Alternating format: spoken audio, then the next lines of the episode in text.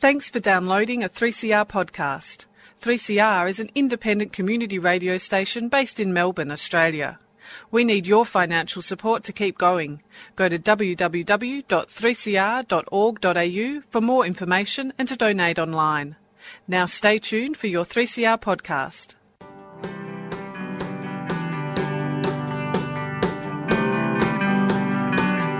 Animales.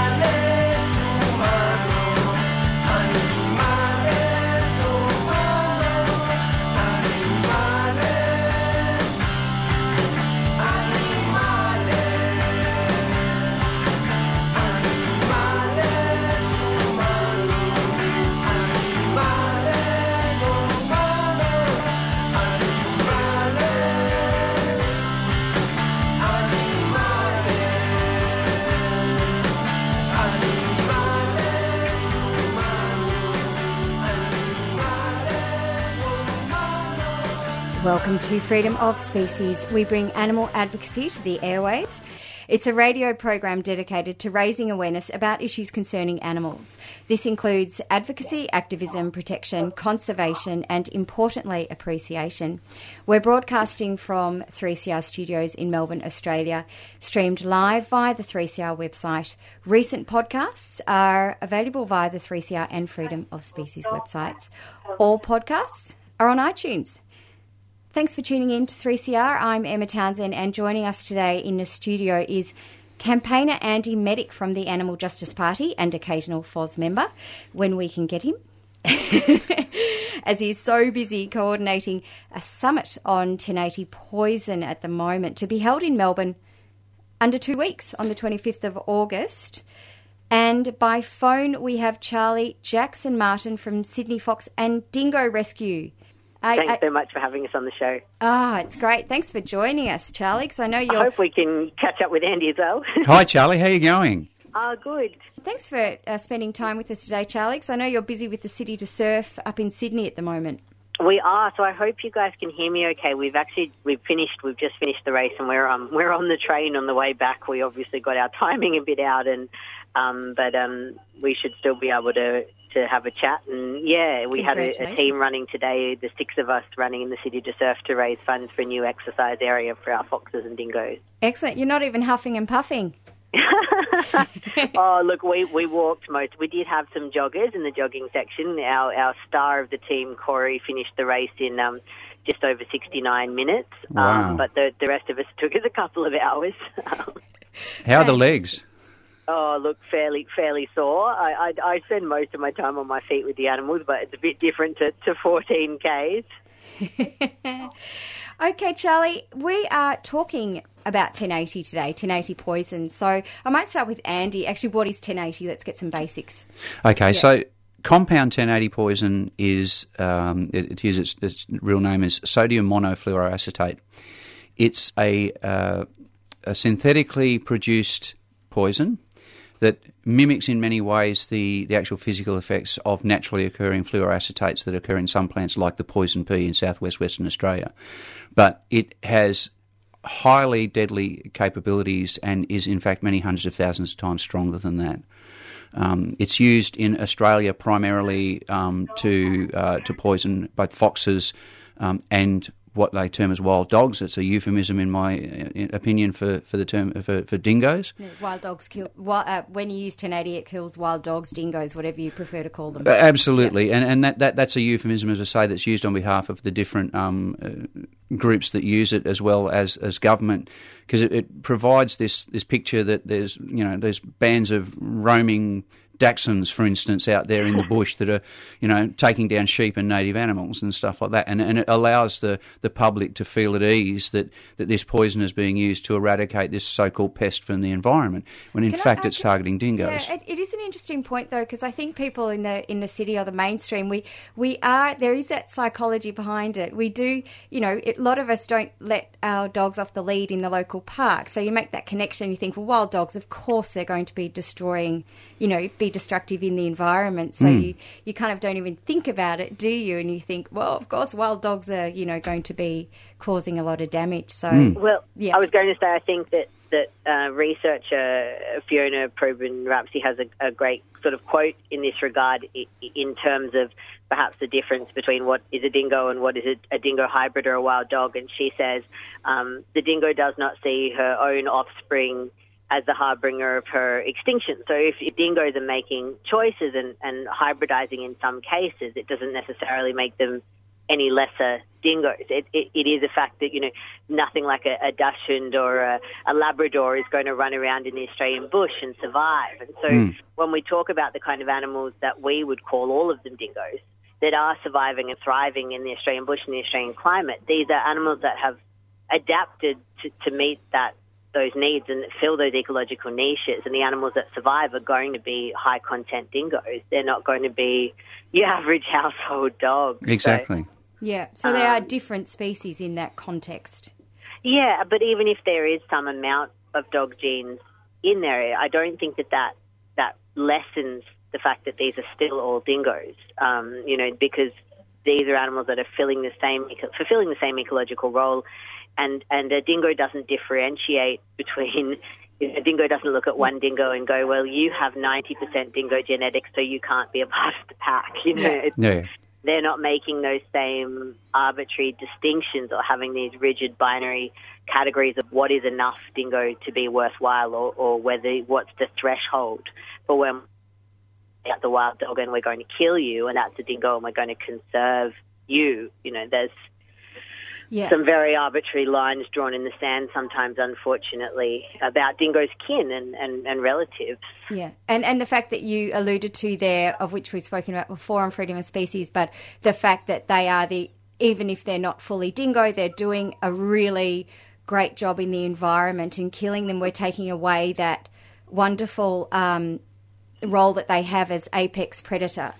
Absolutely. I mean, I do sometimes think that it is a bit unfortunate that for an animal, you know, obviously I'm someone who also rescues foxes, so I do think it's unfortunate that an animal has to have an ecological value or some kind of arbitrary value that we can whittle down for its life to be worthwhile. I'm not disagreeing that dingoes definitely have a crucial role to play. I just think that they should also be valued inherently, that their lives are valuable irrespective. Oh, absolutely, Charlie. And this is something that, you know, when we look at these other species that have come here that, you know, that fall into this basket of so-called invasive species, animals like foxes, I mean, they didn't ask to come to Australia. No, of course not. We brought them here, so we have a moral obligation to those animals.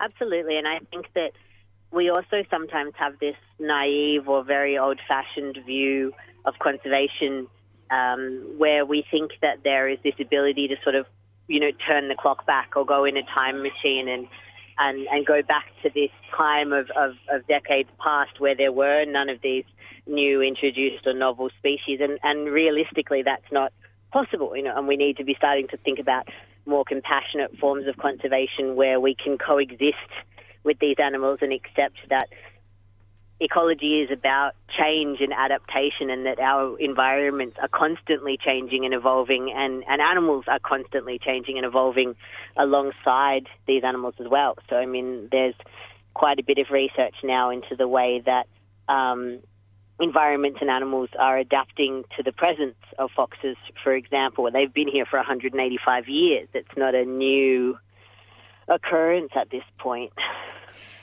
We're using it to kill off pest species, and we've touched on wild dogs, dingoes and foxes. But the reason why we're still using it is because there's a drive here from the sheep pastoral industry, and also you hit on, it's also been used in this climate that we have of, there's an urgency to stop our global highest rate of mammalian extinction. I mean, we've become known as, you know, our species are becoming extinct in a rapid decline. So that kind of helps enable the continued use of anything to stop that from happening, doesn't it? And unfortunately, 1080 has been used for both. And there is a certain irony in the idea that we are using 1080 to try to conserve supposedly conserve native species when this is an indiscriminate poison. This is a poison that has the ability to kill. There was a Tasmanian paper that the DPI put out a few years ago that showed 32 different target species that 1080 had the ability to kill, 32 native species that were affected by the use of 1080 bait. So to kind of talk about it as a way of conserving species when we're seeing everything from quolls to lizards to birds of prey consuming these baits as well as a target species, and also through secondary baiting, so consuming the remains of an animal that's died from 1080 poisoning, it seems very counterintuitive. And I think that point that you touched on, that the agricultural sector is actually what's often driving the use of this poison, is interesting, because there are, for example, about 7.3, 7.4 million foxes in Australia. There are, over over 130 million sheep. So it kind of pales in comparison if we're talking about introduced animals that cause damage to the environment. The livestock sector and land clearing and damage caused by agriculture and farming and through habitat loss and land clearing is far greater than what we're seeing from invasive or so-called invasive species. Absolutely, mate. I was just saying to Emma before we came on air, I did an interview with the Weekly Times last week, which they published last week. It was a very short article, but at the very end of it, we had the president of the Victorian Farmers Federation coming on, and this becomes down to the agricultural sector, exactly what you're talking about, in that there's also a real propaganda message that they're pushing, that 1080 is not this deadly poison, that it is highly specific and targeted, and only the target species are affected. And he even quoted in that article, he even said that it doesn't affect marsupials. Well, we just have an overwhelming body of science now, and I've certainly sat in meetings, and I'm sure you have too, and had local land services or biosecurity tell me very much the same thing, but the research doesn't stack up. We know that there's multiple marsupials. And when you talk about, one thing that often gets mentioned is that now they have like an injector. So when the animal pulls on the bait, the poison is injected when a certain amount of force is put on that meat, for example. But the fact is, a quoll has a very similar body mass to a fox. So a quoll pulling on that poison on that bait is still going to have that poison injected in exactly the same way that a feral cat or a fox would, for example. So it's just very, very naive, and it's just smokescreen to try and detract from the deadly nature and the indiscriminate nature of this poison. Yeah, it's pseudoscience in a lot of ways, isn't it? Absolutely. We often say that sometimes when you have to have conversations about 1080 poison with sometimes the agricultural sector and unfortunately also, part of the government, I say it's like playing chess with a pigeon, because you make a scientific, logical argument and they kick the pieces off the board. You can't argue if you can't agree on scientific facts. We do use it everywhere, that's the thing. We use it in national parks and we use it in the pastoral industry. So it's pretty much blanketed in Australia. Is that a correct... Yeah, I mean, certainly, unfortunately, in some states we're dropping it from planes. If we're talking about indiscriminate poison, it feels like something from a science fiction novel where we're dropping a deadly poison that we know can affect humans and, dozens of other species, and we're throwing it out of planes. It's absurd. Absolutely. That is something that has started to occur in Victoria. It's been something relatively new in terms of it's happened over the last few years. But in particular, in a national park area of Gippsland, there was an aerial baiting program last year, and it went into areas that were, by Parks Victoria's own admission, were inaccessible to human beings, except by actually, cutting your own way through the bush. There were no paths. So... And there was nothing else said about that other than the fact that groups like ourselves, the AJP and a few others, tried to bring up the fact that, we brought the question, how are you going to monitor what you're killing? You have no way and no plan to try and get into that area to see the effectiveness of what you've done, what animals have been killed, by secondary contamination, including endangered species, and you have no way or means of getting in there to pick up any unused baits. Uneaten baits, that are then seeping into the environment. Exactly. One thing that it is crucial to what we're chatting about, why we want to see 1080 banned, is the actual cruelty in the death itself, which, as I understand, can take 2 to 4 days for an animal to die. And if one thinks of their beloved canine, their dog, pet dog or cat, instead of, you know, if you had to humanely euthanize that animal, would you choose a 2 to 4 day horrific death for them to, you know, exit? I mean, that's the main reason, even if you agree that populations or individuals need to be, you know, killed, 1080 is a tortureful way of of killing an animal. Mm. Yeah, there's no ways or means of getting around that base argument. It's the base argument that it's interesting because this, Charlie, are you still there? Yep, yeah, sorry, yeah, cool. I am. That's all right. It's interesting because this campaign, there's a lot of people that are against 1080. I mean, we're talking ecologists coming out, and you alluded to before, there's overwhelming science and evidence that it doesn't actually work. You know, farmers are giving it away because they realise they're going to have to spend money next year doing the same thing, you know, baiting.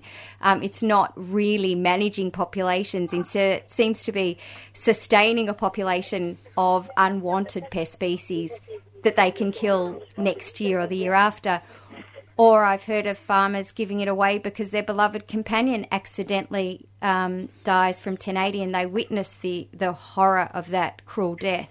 So I certainly don't think anybody who's seen an animal go through that kind of suffering or pain would wish it on their worst enemy. You know, I don't think that that's, when someone's witnessed that that's something they would put even an animal that they don't want through, I would hope. Mm-hmm. I mean, when we think about it, it's something that if you were to poison somebody's dog using 1080 bait deliberately, that would be a crime. That would be a crime under the Prevention of Cruelty to Animals Act, and you'd be charged. Absolutely. But for some bizarre reason, we're allowed to kill all of these species, native and non-native, in this horrific way. When there are alternatives, yeah. Yeah, and somehow that's sort of exempt under the welfare codes, which is horrific. Mm. And there's several regulations surrounding its use, which are supposedly being policed by the APVMA, you know, the Australian Pesticides and Veterinary Medicines Authority, and yet they're not adhered to ever. Right? Mm. The talk of being baits not being used within X amount of metres of a waterway or X amount of metres of a domestic dwelling, for instance, are continually flouted. And there's no repercussions whatsoever, because when you report these things, there's no follow-up, absolutely no follow-up. The regulations that are there, there's no body that is out there to enforce them.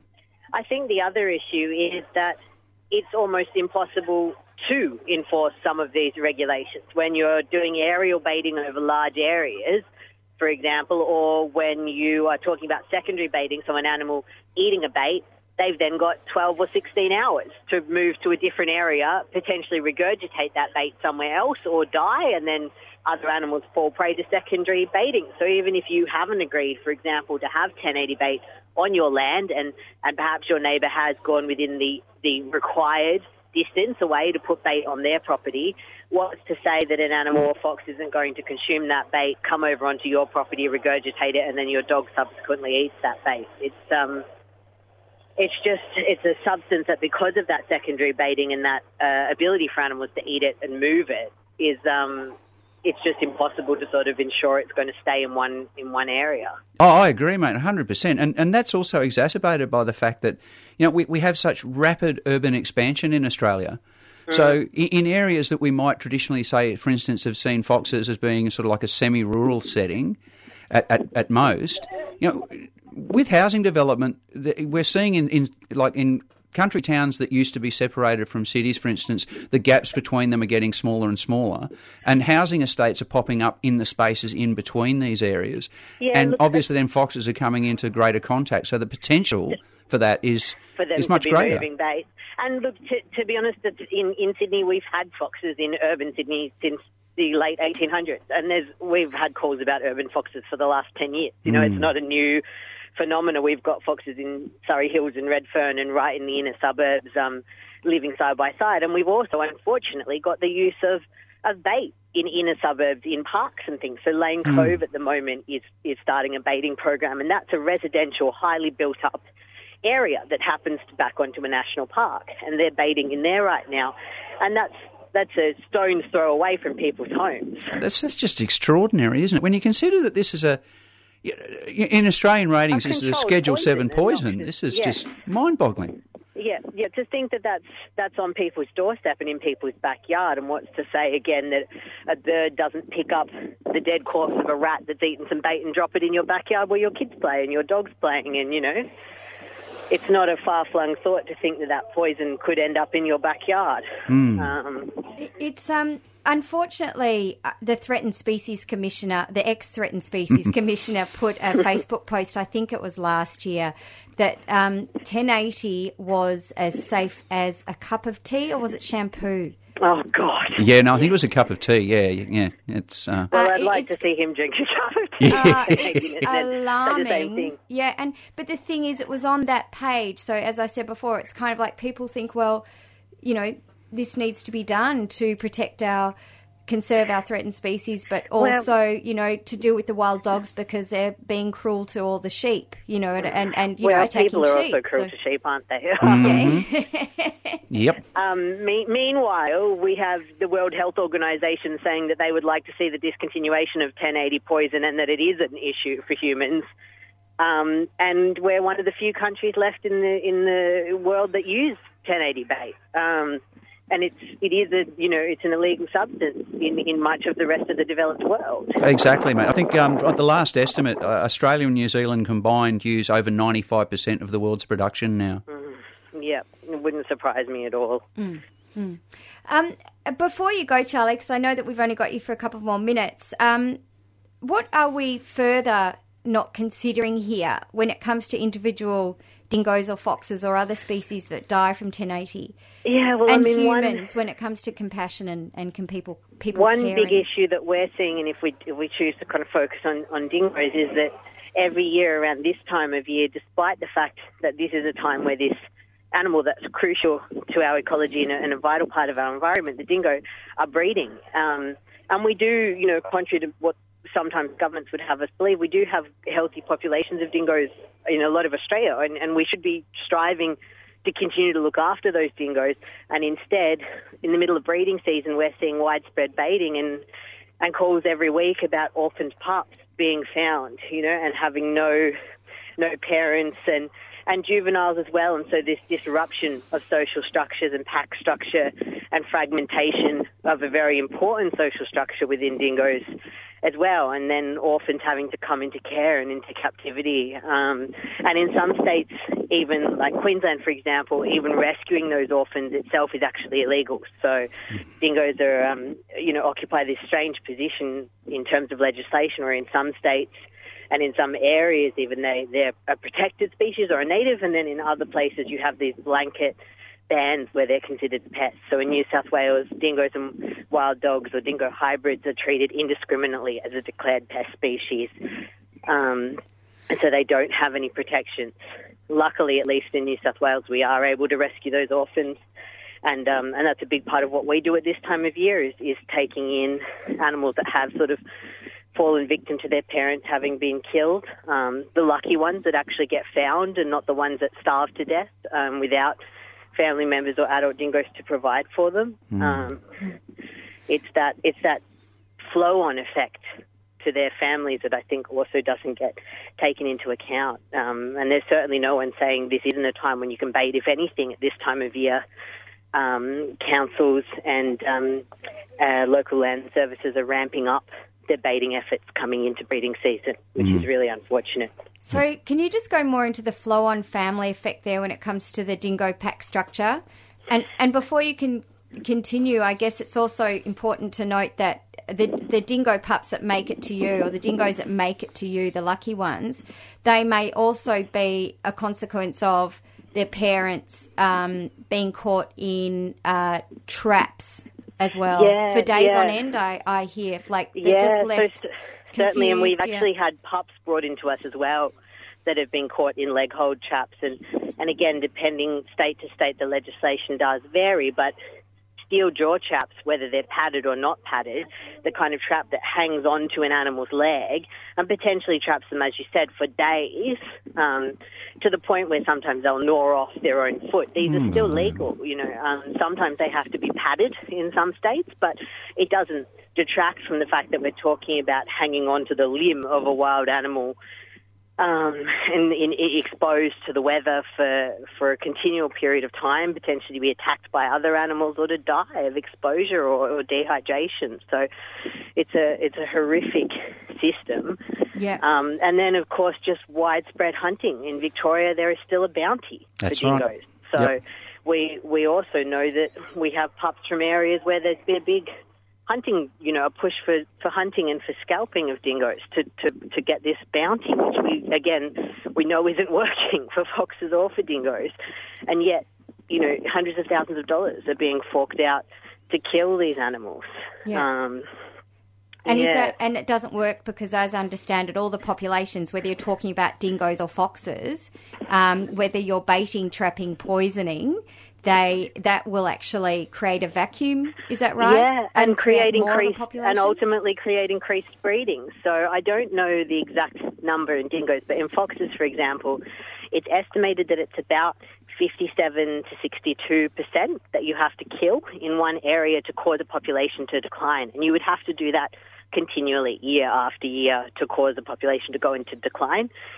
Figures on recreational hunting, for instance, that I know of, stated that about 14% of foxes in an area might be killed. And so all that's going to cause is a whole lot of animal death and suffering without actually causing any population decline. And for foxes, not all females breed, and it's the same for dingoes as well.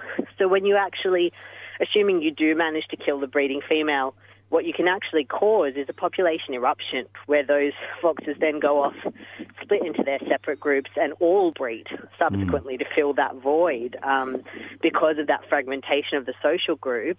And so you can actually see an increased population immediately after a large amount of hunting or baiting in a particular region. So it can have a negative effect. But ultimately, if the food supply is still there, foxes are a widespread animal. They're just going to replace that population. It's not as though we're talking about an island here. There are foxes in neighbouring areas that are going to move in to fill that niche, and other animals will breed more, again, to occupy that ecological niche that exists and that food supply that's already there. It begs that famous quote, doesn't it? That's the definition of insanity, doing the same thing over and over and again and expecting a different result. Yeah, and we're not learning from it, and there's so much data now that shows that this isn't working, and there's government data. And yet we continue to hand out money for the bounty. We continue to hand out toxic poison to people with very little training or expertise. We're handing out, of substance that's banned in most of the world, and we're giving it out like candy so that people can drop it from planes and kill everything in sight. Farmers can do literally a 2-hour course and become accredited.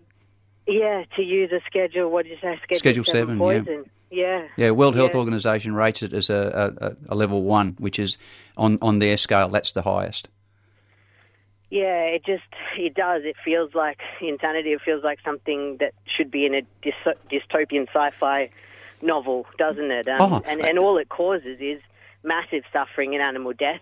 Absolutely. For very little actual physical results. Yeah, and if people are in any doubt about its toxicity, this is a chemical that is registered on the Australian government's own website of chemicals of terrorist concern. Now, that's not to say that there's going to be groups of people out there who want to, disperse it on subways or anything like that. But what it means is that this is a chemical that is rated so highly toxic, not just to non-human animals, but it is of grave concern to the health of human beings as well. Absolutely. And we're still, dropping it where it can end up in waterways and people's backyards as though, as though it didn't carry this incredible health risk and weight. And again, if we're talking about government websites, it's rated as causing, certainly in New South Wales, moderate to extreme suffering is what they show on their matrix of the type of humane control methods. And they are themselves, New South Wales government, saying that here is a poison that causes to animals moderate to severe suffering, and we're still legally allowed to use it. And it's not getting the desired outcomes in the long term, whether you're talking environmentally, no, I mean, it's this quick fix solution so that the agricultural industry can feel as though they are doing something to protect their monetary interests. And at the same time, their monetary interests are another non-native species that does damage to the environment. So it's all very counterintuitive. Okay, well, Charlie, we better let you go.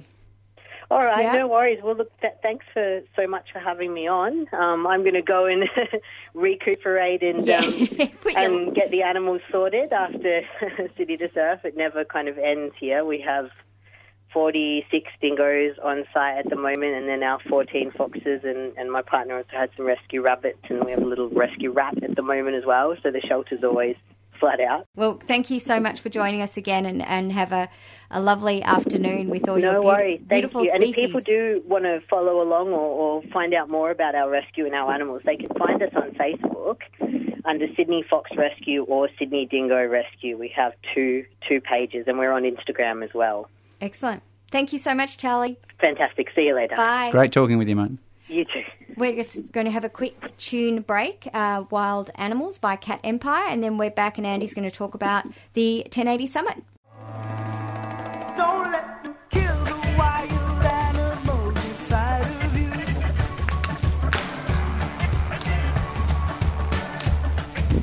Yeah, that one. You are on 3CR 855 AM, the Freedom of Species show, and fading out there is Wild Animals by Cat Empire. In the studio with me today is Andy Medic from the Animal Justice Party, who is going to tell us about the 1080 Summit that he's coordinated, happening in 2 weeks. But we'll just recap. We were talking to Charlie Jackson-Martin of Sydney Dingo and Fox Rescue before that tune, and we'll just recap.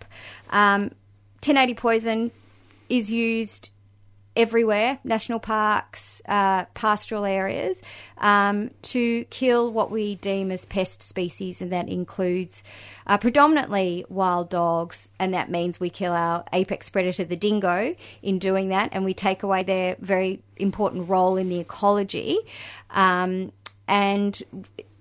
we kill foxes, cats, whatever means. But there's overwhelming evidence that it actually is it's not a great way of managing any population, because it creates more of a population increase with the pest species you want to get rid of, so to speak, for next year. But also what is most important, because we're an animal advocacy show here, it's an extremely cruel way to die, taking 2 to 4 days to suffer excruciating pain to your death.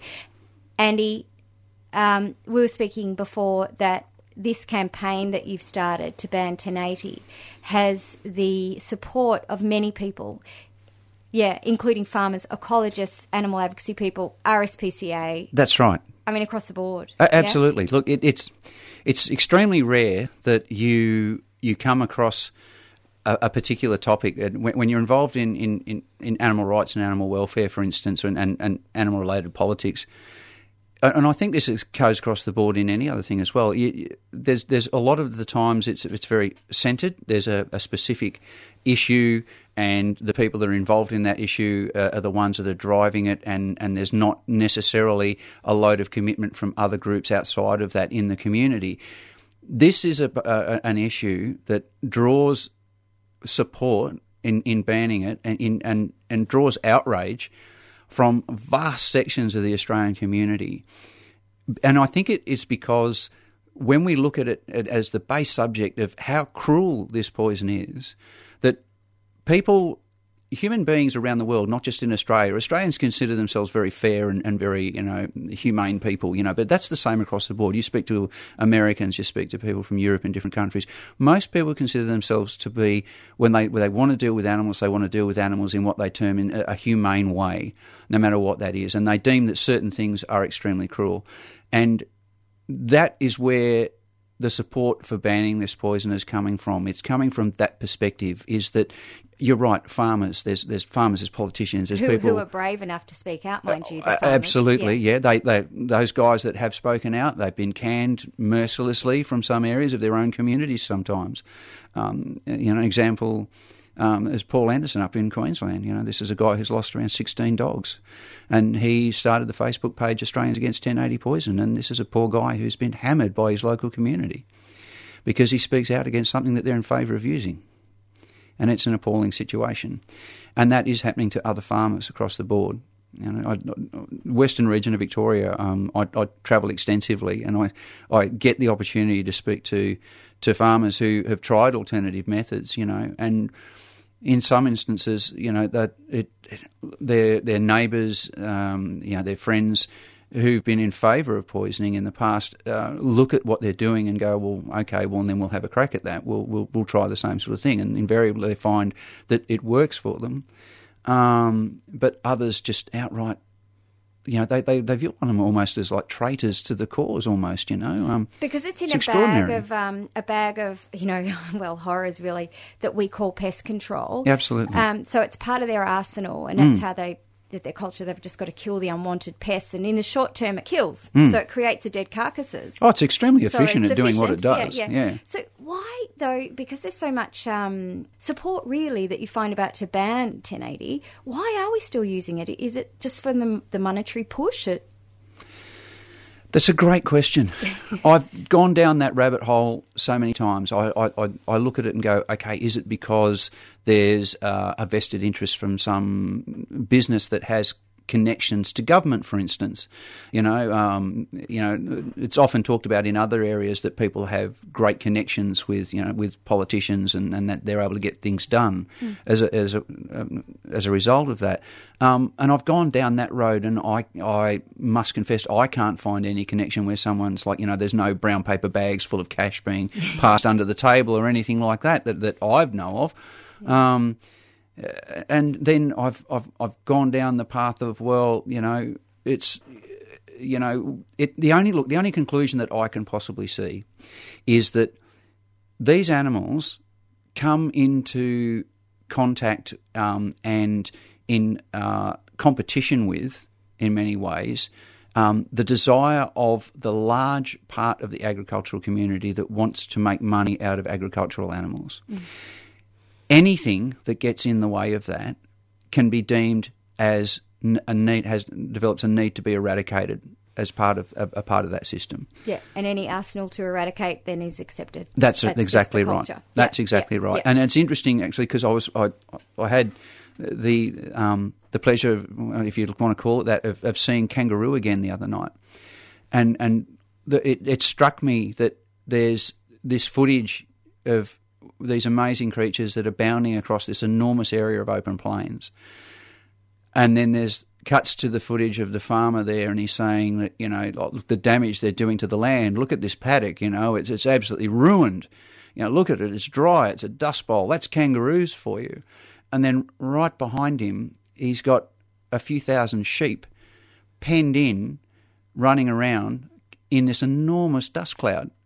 And not even considering the fact that kangaroos are a soft-footed animal. Australian marsupials are there for a reason, and they protect the environment. They are part of it. Australia does not have any native cloven-footed animals. Sheep destroy land. They tear it up just the same way that cattle do. And he had these thousands of sheep penned into a confined area and didn't see... you know, the irony of what he was saying versus what he's saying kangaroos are doing. Yeah. It's just incredible. Yeah, so the amount of land that we have that we've penned off for animal agriculture far outweighs. Yep. And anything else, and anything to take away the blame, as it were, on us that we are actually the pest species. Oh, absolutely. We choose to eat meat, so you know, export. So let's use all this land for this, and then blame everything else outside of that, or just get rid of it. That's going to take away our yield. Yeah. And that's it. And that's the only logical, if you like, conclusion that I can come to. That these animals are coming into conflict with their ability to make that happen. Yep. Let's get to the summit, Andy. You've got some great speakers lined up. We do. Wow. This has been in the planning for a long time from our perspective. And it's going to be held on Saturday the 25th of August at 7pm. The doors open at 6:30 at the ACMI Theatre. At Federation Square in Melbourne. It's a fantastic venue, wonderful. We're so lucky to have them come on board with us and provide the venue there. Our speakers, Philip Wallen, Order of Australia, he will be a wonderful philanthropist, gets his money and his time behind so many great causes to do with animals. He is going to be introducing the summit for us. That's pretty good if you've got the Phil Wallen paw of approval. He's an extraordinary. He's an extraordinary man, and much love to Philip today and to Trix as well. I must say, I send all our love going their way. And we're doing the summit. We're holding it in kind of a hybrid situation, and it's being held almost like a conference where there'll be presentations and some videos shown, but we're also combining it with like an ABC style, if you like, Q&A. There will be audience questions that are thrown at the panellists, and they'll have the opportunity to answer them from their particular perspective, from their particular area of expertise. So with that in mind, our moderator, our Tony Jones, if you like, is Linda Stoner, who has been an animal rights campaigner across the country, predominantly in New South Wales, but across the country ever since I can remember. I remember watching, shows like Cop Shop and that sort of thing on television, and back in the day. And she was involved in animal rights way back then, and it continues to be so. So we're extremely lucky to have her come. From a legal perspective, we have Marilyn Nuske, animal rights lawyer, who is, to my knowledge, the only person to have brought a case on behalf of an animal interest group against a government, and that is the Queensland State Government, on behalf of Save Fraser Island Dingoes, and won. That's an extraordinary feat in itself. So she will be presenting and then taking questions on,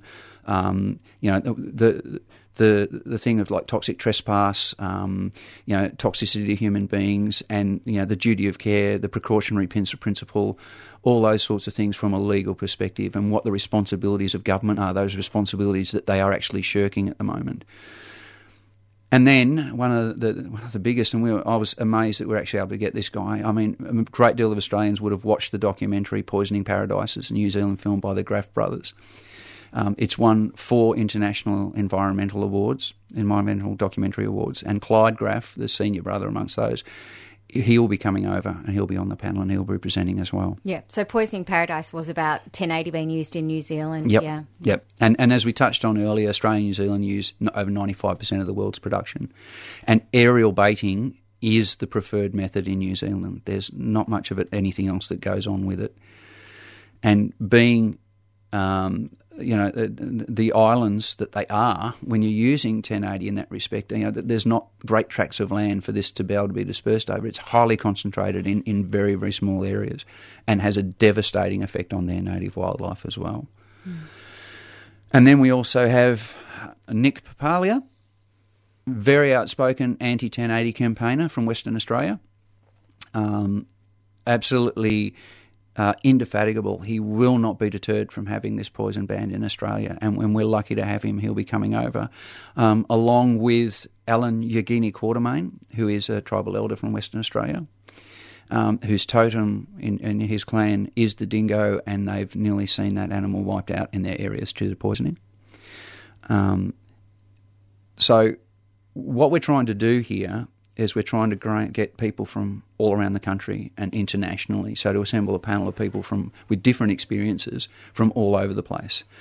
It would have been really easy for us to just grab people from locally, because the experiences are there, but we need to show this is a national summit. We need to show that there is concern right across the board. So in keeping with that, we do have Victorian. We have Dr. Mel Browning, who's an environmental scientist, who will go through what 1080 poison actually is, its componentry, its effects on the environment, its effects on the species, what the actual, you know, the effects, the physical effects as well as the environmental effects, and a few other bits and pieces as well. I mean, she's way more qualified to speak about that line of things than I am, that's for sure and certain. And to top it off, we will then have John Marsh, who is a gentleman from New South Wales, extraordinary man who has devoted almost his entire life to being a conservationist, animal rescuer and carer up there. He has worked with just about every single state government, every single state government body, every NGO, every conservation group in New South Wales surrounding 1080 poison and its uses over the years up there. And again, we're really lucky to have him, and I'm really looking forward to meeting John. And we had some great phone conversations, and I'm really looking forward to meeting him in person. Yeah. And for that perspective that he brings. So we've put this massive panel together of all the different experiences, and we're also we're drawing people. Our audience is coming from all over the country as well. We've got people coming down from Queensland. We've got people from Tasmania. There's a group of guys in New Zealand who are trying to club together and get the airfares to come over and be there as well. And while these people won't be presenting, they. Again, they're from different backgrounds. Some of these people are farmers, and some of them are, you know, people like bankers, like office workers, and all sorts of different people who've got the same concerns. And like we were saying before, you know, you don't have to be living on the land to be concerned that there is a poison out there that is so highly toxic and highly cruel that, you know, you're allowed to have an opinion and to have that banned. I think it's... Yeah, I think it's really important to become educated in this area. Mm. And you've put together these people for a couple of hours, I think it is. That's right. Yeah. The tickets are only $16.50. That's right. That includes the booking fee. All those people in the one place mm-hmm. for an issue that can become very fragmented in itself talking about it. Yep. It's going to be a fantastic event to like really become educated from those people with such experience. Absolutely. So shameless plug here. If you go onto the Facebook page, this is how you get your tickets. Go onto the Facebook page. So log onto Facebook, look for AJP's National 1080 Summit, and just under the banner there's a number of subject headings, and it says tickets available, sticky tickets, right? Just click on the link for sticky tickets and it'll take you to their website and you'll be able to book your tickets. They're $15, $16.50 with the booking fee. Yeah. Now, the theatre holds 350 people. Now, to date, we've only got 2 weeks to go and 93 tickets are sold. And yet there are over 800 people who are interested in going. So my plea is to all of those people, please buy your tickets and do it now. Get in early. Look, there will be some tickets available on the door, but we're hoping that we don't really want to see that situation, right? The venue is costing us a certain amount of money. All we're trying to do here is to cover the cost so that when it comes to election time here in Victoria and when the federal election is held next year, we're not going to be financially at a disadvantage because we've spent money on this summit that we can't recoup. All we're looking for is for you guys the people out there to support the summit, come along, find out about the poison, if what you don't know, find out how you can get involved and to take it forward. We're going to take this forward as an election issue. This is a campaign that I've been, as you mentioned earlier at the introduction, you know, I've had this bee in my bonnet for a long time now, and I intend to keep running this as an election issue at state and federal every opportunity that I get. And the voices are becoming louder and there's more of them, and we want them there at the summit. We want all these people here. You know, we've invited politicians here in Victoria from across the board. We invited the Premier, the Honourable Daniel Andrews, James Molina, the Deputy Premier, Jala Pulford, the Environment Minister. We've invited every single Labor politician from the government side that we could possibly think of that may have some way for us to get a wedge in the door there, and we included their opposite numbers, right, in the coalition. Mm. All of them have declined. Interestingly, we do have one high-profile politician who has decided to get behind us, who will be in the audience at the summit, and that is Senator Darren Hinch. Excellent. So this is an opportunity for people to, after the summit, to chat with the Senator, to find out his perspective on 1080 poison. And he, let me just say, in conversations that I've had with him, he is as dedicated as we are to see this poison banned. And that is what we need. We need sitting parliamentarians to not shirk this issue, be they in opposition or be they in government, state, federal level, I don't care. I can get them in private conversations to agree that this is a terribly cruel poison, but we cannot get them to even turn up to a summit. I think you hit on a really good point there. The voices are getting louder, but also if you live in the city, this is a big issue for us because, seriously, for example, if you're thinking of going camping with your beloved companion dog, even not camping, maybe going for a walk in Geelong somewhere alongside parkland that's been baited.